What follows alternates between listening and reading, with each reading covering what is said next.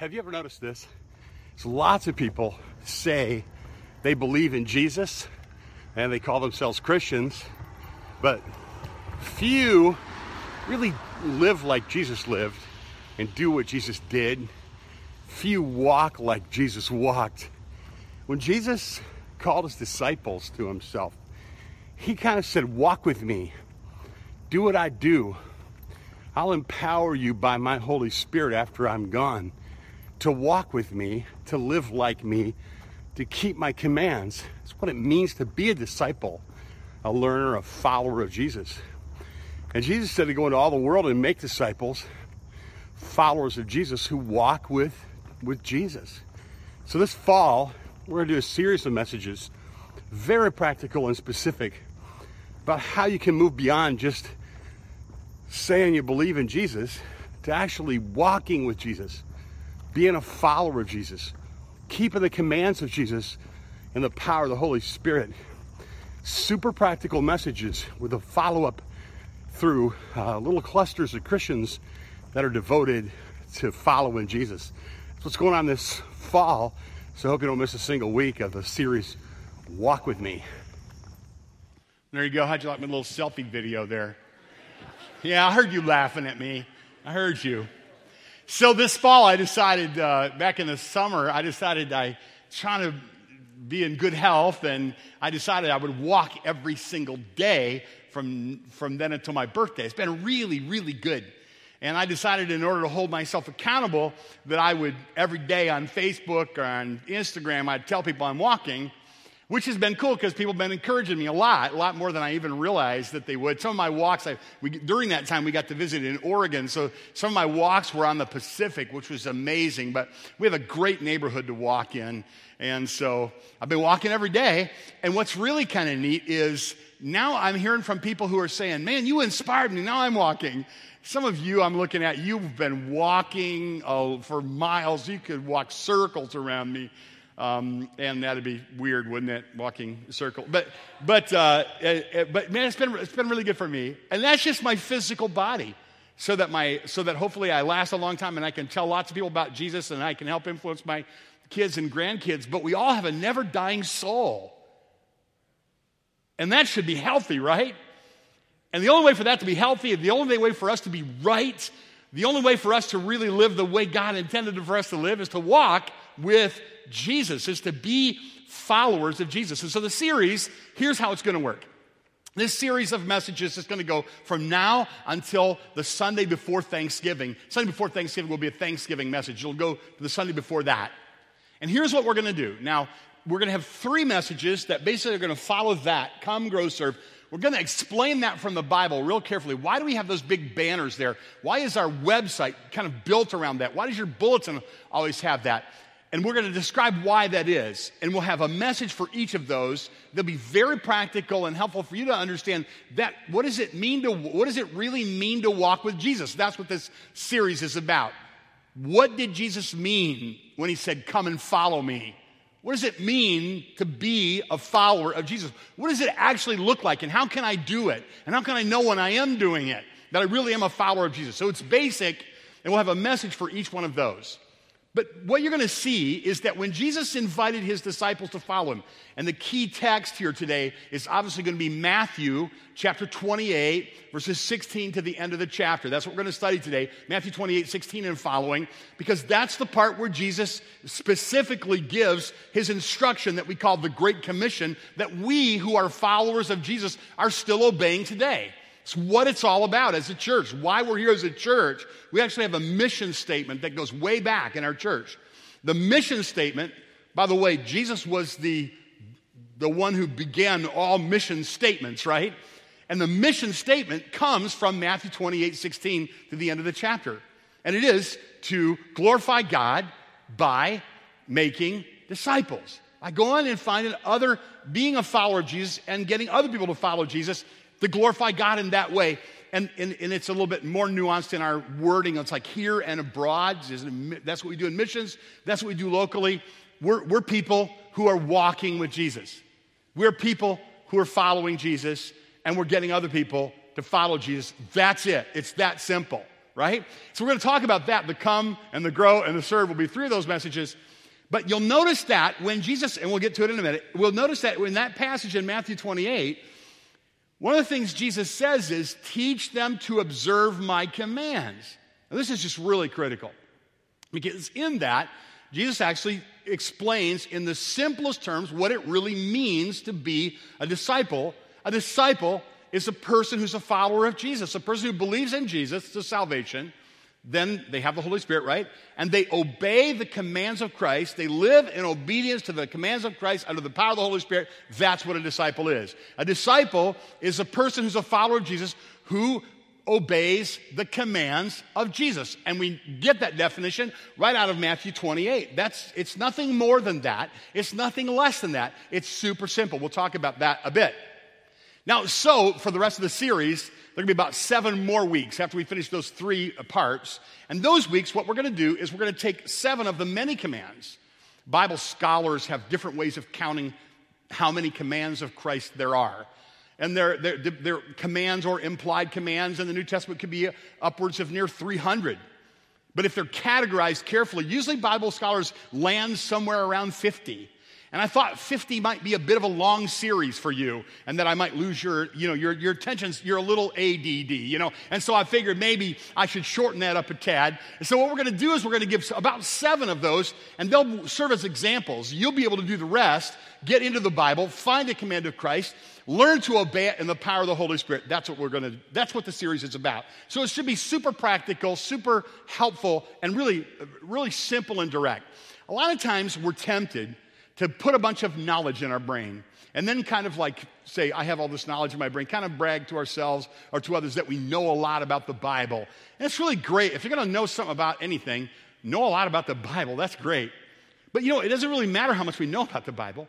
What matters is how much of what Jesus said is embedded in our life. What are we, who, who are we? And how do we live? And do we keep the commands of Christ in the power of the Holy Spirit? That's really what, that's really what matters. And so we're going to talk here about what it really means to be a follower of Jesus. And I want to show you five things this morning from Matthew chapter 28, verse 16. Let's take a look at Matthew 28, 16. I'll just show you these five things. I think they'll be helpful and they'll be useful. And then we're going to emphasize this come. Why are we say, why do we say the first step in the discipleship process is come? What does that mean? Verse 16 of Matthew 28 says, Then the 11 disciples went away into Galilee to the mountain which Jesus had appointed for them. We're jumping into the middle of a story, aren't we? So Jesus had appointed a mountain in Galilee. Remember, Galilee's in the north. Jesus was crucified in Jerusalem, which was in the south. This is the end of the Gospel of Matthew. So what we're in here is what we call is some of the richest parts of the Bible called the post-resurrection appearances. This is a post-resurrection appearance of Jesus. So that ought to make the hair on the back of your neck stand up. This is Jesus after he died, was crucified and tortured and died and buried, and three days later rose again. And he says, and he has an appointment and he's going to meet them in Galilee on the mountain where he had appointed. Whatever mountain this was. I got a chance, Lois and I got a chance to be on some mountains in Galilee. That's something I will never forget. Now, when I read this passage, I always imagine standing there and seeing the Sea of Galilee and imagine Jesus being there alive, right? After he had died. And now he's going to tell him something, and then the book is going to end. Would you agree this is going to be an important part? So, so, so this is what's happened. When they saw him, they worshiped him. In the Bible, what that means is they got down on their face. They got, but some doubted. Naturally, some would, right? Are you kidding me? It's like, some doubted. Jesus came and he spoke to them, saying, All authority has been given to me in heaven and on earth. Go therefore and make disciples of all the nations, baptizing them in the name of the Father and of the Son and of the Holy Spirit, teaching them to observe all things that I have commanded you. And lo, I'm with you always, even unto the end of the age. So here are the, the five things that I want you to see here. First of all, being a follower of Jesus, being a disciple, follower of Jesus is simple. It's simple. We overcomplicate this terribly. We have curriculum. We have like, this is what it means to be a disciple. You got to memorize all this. You got to do all this. You know, you, you got to apply. You got to fill out application papers. Yet That not, that's not the way Jesus did it. It was just simple. He said it in just a few words. I just love that about Jesus. Being a follower of Jesus is not a complex thing. Now, I didn't say it was easy, but it's simple. It's simple. It's important that we understand that. Here, here's why. In our church, what are we doing? We're trying to be disciples and make disciples. If we make it complex, we're all gonna, it's like, you know, complex stuff, we tend to set it aside and we don't do it. Simple things that get kind of, they become organic, they become natural to us. There's stuff that we can do. This is the way the Jesus followers were. When Jesus is on this mountain and he says this to them, you know, they're not taking notes, right? I mean, somebody obviously recorded that, but it's not basically something you need to take notes about. It's simple. He's looking them in the eye. The breeze is blowing, and there's flowers that are that are growing, and there's birds in the air, and you can, you know, you can smell the sea on the air. And, and he's talking to him, and he's and he's he's saying, I want you to be followers of me. Go into all the world, baptize them like you were baptized, you believed, you were baptized, and then teach them to observe all the commands, which include the command to make disciples and observe all the commands. It's simple. It's simple. And that's how we ought to see it. Now, having said that, there's a second thing you need to know, and that is it's impossible. It's simple, but it's impossible. Now, this is why Jesus says here, notice it says, Jesus came and spoke to them saying, and this is just a little short word, right? Three verses, parts of three verses. All authority has been given to me in heaven and on earth. Now, why did he start that way? Here's two reasons why he started that way. Number one, he's saying, this, the main thing is this this special word for authority is the word for power, and it's especially used for spiritual power. He's saying, I have the spiritual power. You're going to go into all the world and you're going to face spiritual opposition. This was the crucified, risen Christ who's speaking. And he's saying, I have all authority over all those demonic forces. And when you read the epistles of the New Testament, you see, like Ephesians is an example, that when they took the gospel to these other places, the devil just hated that. Like he didn't want you to come to church today, right? Like you lost that shoe that you don't lose on Monday or Tuesday or Wednesday or Thursday or Friday. You'll lose your shoes on Sunday morning because the devil hides shoes on Sunday morning. That's how it works. He does not want you to be here. Hey, You're gonna, you're gonna, there's gonna be spiritual opposition. The first reason that Jesus said, I have all authority, is because he wanted to encourage them that when they took the gospel, they were going to be wading into spiritual warfare, but they had the power of God with them. There's a second reason, though, obviously, and that is this is a command, right? We're going to get into that in a second, but he's giving them a command. And so when he, when he says this, he's saying, I have authority over demons and I have the right to tell you what to do. And we don't like this because we like to feel like we're kind of independent and all of that, but we're really not. We're not at all. It is impossible for us to be like Jesus unless miraculous things happen all the time to us. We have to be saved. That's a miracle, right? We have to come to faith in Jesus Christ alone. And we wouldn't do that on our own if Jesus hadn't drawn us to himself. And so there's the miracle of conversion. And then there are a series of miracles that happen that we call sanctification, like the process of growing. Those are miracles too. And they're miracles by the Holy Spirit who lives in us. That's why we say, what is the definition of a disciple? It's a believer who obeys the commands of Christ in the power of the Holy Spirit. So you recognize that He's the one that stimulates you to obey, He's the one that empowers you to obey. It is simple, but it's impossible without the supernatural power of God. So you got to have the supernatural power of God. So chill, okay?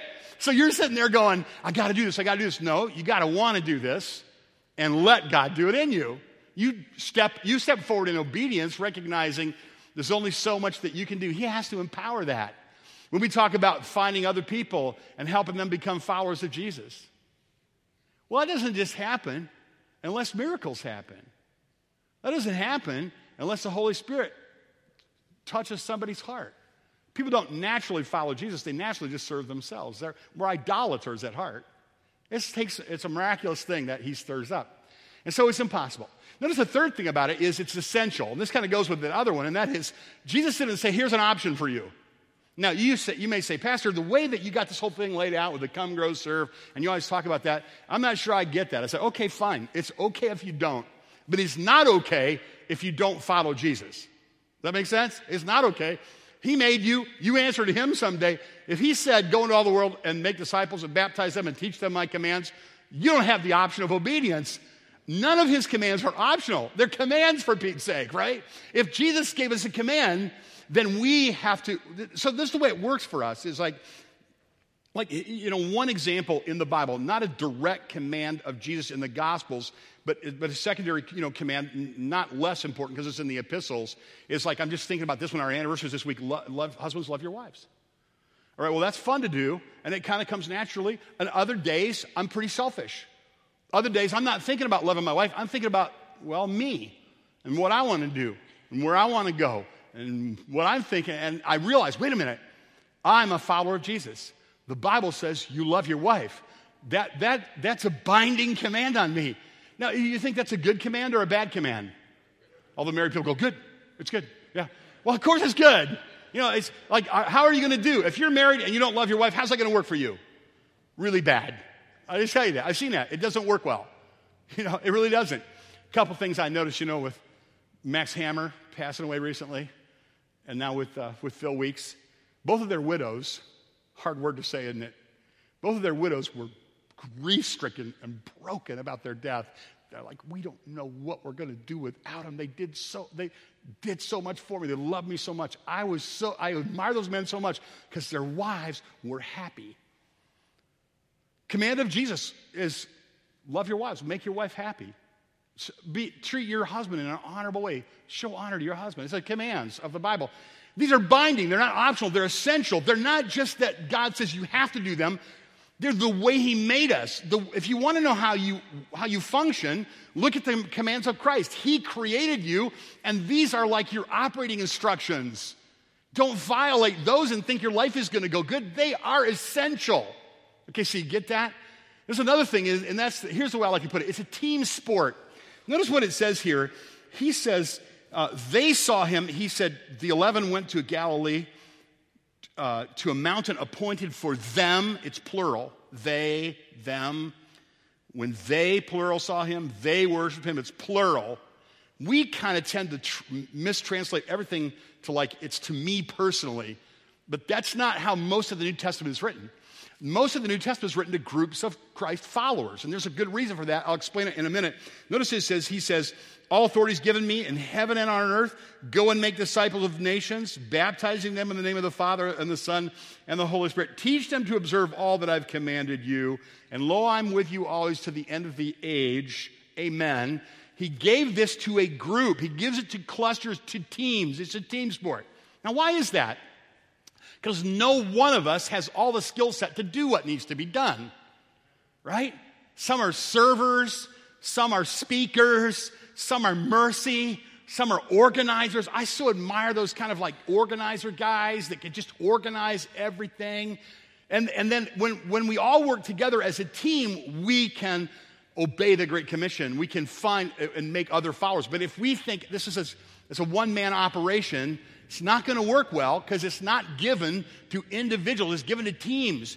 Now that, that brings us to this come thing. We'll explain it here in a minute. But come, obviously, we say, we say come to Christ. So we begin by becoming a follower of Christ. But that come means a lot more to that in this discipleship process. It really is about what we're doing right now. Like you look at the come, think about really Sunday morning church. Look at the grow, think about a grow group or a prayer partnership or a small group. And look at the serve, you can think about hundred different ways that you can roll up your sleeves and get going for God. But look at the come. Come as you come here. Now, why is that important? It's essential. It's, an, it's an, the initial thing. Jesus died for the church. Word often used in the Bible, ecclesia, it means a called out assembly. In other words, the church, by definition, is an assembly of people that get together and worship Jesus. They sit under the sound of his word. They obey the ordinances. They give gifts. When you come on Sunday morning, it's not an optional thing, it's a command. People that flourish spiritually people never flourish spiritually who don't faithfully attend church. And, and, we're living in a time now where church attendance is getting real super casual. People kind of come a lot of times. No, you're here. Glad you're here. People often come when they don't have other better stuff to do. Or, you know, and, and so a lot of times a guy will sacrifice his whole family because he gets into fantasy football and certain time of the year you just won't see that guy. Or you, you prioritize other things. Well, if you're a follower of Jesus who died for the church, you assemble because that's what it means to be church. It's extremely important. The way we do that here is we have a, we have a Lord's Day morning meeting. Most people can make that that aren't involved in works of necessity and so forth. We have a Lord's Day morning meeting where we have corporate worship. We have a Lord's Day morning meeting where we have singing, where we have the teaching of the Word of God, where we, where we give gifts, and we encourage one another in that. And a follower of Jesus goes to that meeting every week unless he is providentially hindered from doing so. Now, that's essential. In other words, when, when we as church leaders look at the scriptures and say, what is essential to being a follower of Jesus? One of the first things we say is they go to church faithfully, regularly, as a conviction. And like you're out of town, find another group of Christ followers to join and join with them. If your ox is in the ditch, that's fine. If you're very ill or something, we, you know, God understands that, you know. But here's the way I look at it is sometimes, you know, every week this is kind of my job. So you could say, well, would you do this if you weren't, you know, paid to do it? And, when, and, and often when I'm not here, I, I'm actually preaching somewhere else because I just like to do that. But, but I will tell you that there are, are, a number of times in my life, of course, there were many, many, many, many times in my life before I was a pastor, I was young, and, and other times when it was a special opportunity for me to say, to show my love and my devotion to Jesus. I love you, and I'm going to show up with your people, and I'm going to worship you with those people. That's what I'm going to do. That's essential. That's the come part. That's the first part of it.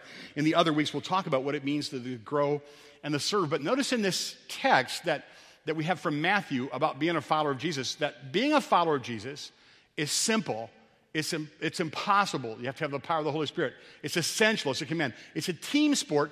And here's the other thing that I want to say about it is it works. It works. Now, in, in ministry, like in church work, you know, it seems impossible. It's overwhelming to reach people who don't know the Lord and to help them follow, be followers of Jesus. It just seems overwhelming. There's all kinds of stuff you can read about. There's seminars that you can go to. There are books that you can read. You can just make it way too complex. But there are a cluster of things the Bible says to do, and we got to remember that they work. This is what Jesus said. You don't really have anybody, nobody wrote anything better than what Jesus wrote about being a disciple, right? And there you have it very simply. You know, when we say about how do you go and you find somebody and you introduce them to Christ, how do you do that? We have a little system that we talk about, you know, the, the pray, love, invite gospel conversation. We call it Operation Evangel. We call it, it's our evangelistic uh, uh, uh, it's, our, it's our evangelism system, if you will. We try to teach people, all the, all the members, all the people who regularly come here that are followers of Jesus should have in their mind a list of people who don't know the Lord yet. And you should always care deeply about that. And you should pray all the time about those people. That's number one. And then, the, then from the prayer, you should find things to do to love them. Creative things. How you gonna love? Well, how, that depends on what you have to give. It depends on who you are and what you like. So I'm looking over here and I see Judy, and I have no permission to say this. But Judy is a watercolor artist. And on Facebook this week, I saw one of her beautiful fall paintings. And I coveted this painting, you know. And it's just beautiful. It was uh, up in the Pinky, somewhere up in northern Michigan, right? And there, Kalkaska or something. What a gift, I thought. What a gift. It, I don't know anybody else who does that. I'd like to do that. Uh, maybe some of you are artists. She just got that unique gift. You have a unique gift. God has uniquely gifted you to do something other people can't do. And he, and you don't have to go be me, God forbid, right? You don't have to be me, you don't have to be Judy. You got to be you for Jesus' sake. And, in, and embedded in how can you use what God gave you and how God made you and how He wired you and what you love for the cause of Christ to tug other people Godward. That's the love. You love them that way pray, love, and the power of invitation. I'm not going to embarrass anybody, but we have a guest with us today. We actually have two guests. We have probably more than that, but I'm thinking of two right now. I don't have permission to say their names or anything, but one of our members was excited about the church and invited them. And then they came. And they brought guests with them today. Would you listen to me? If you would like to have an eternal influence for the kingdom of Jesus Christ, invite people. It's that simple. We just don't do it. Will it work? Yeah, if we work it. Problem is not it won't work. Problem is we don't do it. Will praying work? How many of you believe that prayer will work? It's always going to work. No matter what culture of the world, prayer is going to work no matter what time we are, no matter how bad the apostasy is, if anything works, prayer is going to work. So we pray. How about that love piece? When does that stop working? What culture doesn't recognize love? Will love work? Listen, answer the question. Will love work? Love will always work. Love never fails. It, it will always work. Prayer will always work. Love will always work. Inviting people to beautiful Jesus will always work.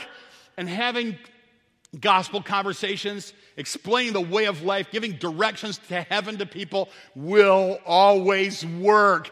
Will we work it is the real issue. I want to challenge you again to go back to this and say, this is what I believe in. Simple following Jesus, walking with Jesus, obeying Jesus. We have somebody we love very much who's who's in a very, very, very difficult time in their life, a very, very, it's a little girl, and she's in a really, really troubled home. I, am not going to describe it to you, it's too painful to describe. And this little girl has a spiritual interest. But in her home, that spiritual interest does not get fed. It does not get met. It does not even get addressed. It's a very difficult home. And our hearts are broken about this, and we're burdened about this, and we pray about this. So she goes off to school this week one of those secular schools, you know, one of those godless secular schools. And she goes to this godless secular school, and her teacher comes to visit the house, knocks on the door. Grandma comes to the door. Godless secular school teacher. Can you tell I'm kidding around about that? Is standing at the door, and she says, gives this little girl's name, and says, So and so's in my class this year. I don't live very far from here, and I just want to make a home visit. I wanted you to know I'm a Christian and I'm a pastor's wife. And if she needs anything, please tell her that I'll do anything for her. And if she needs a ride to school, I drive right by here and I can pick her up. When I heard that story, you think for one minute I thought that was just a strange circumstance? Of course it wasn't a strange. That was so that was orchestrated by God. Here's a Christian lady who's a public school teacher who wants to influence people for Christ have the sensitivity on the first or second day of school to recognize the spiritual and, and the social need that this little girl had. Went to her house, offered herself. That's what I'm talking about, people. I'm talking about whoever you are and wherever you live and whatever you do and however God has gifted you, saying, I'm not just living an independent life, kind of doing my own thing. I am a follower of the one who is Jesus Christ, the lover of all men. I'm a follower of Jesus with a story on my heart that can totally change their lives.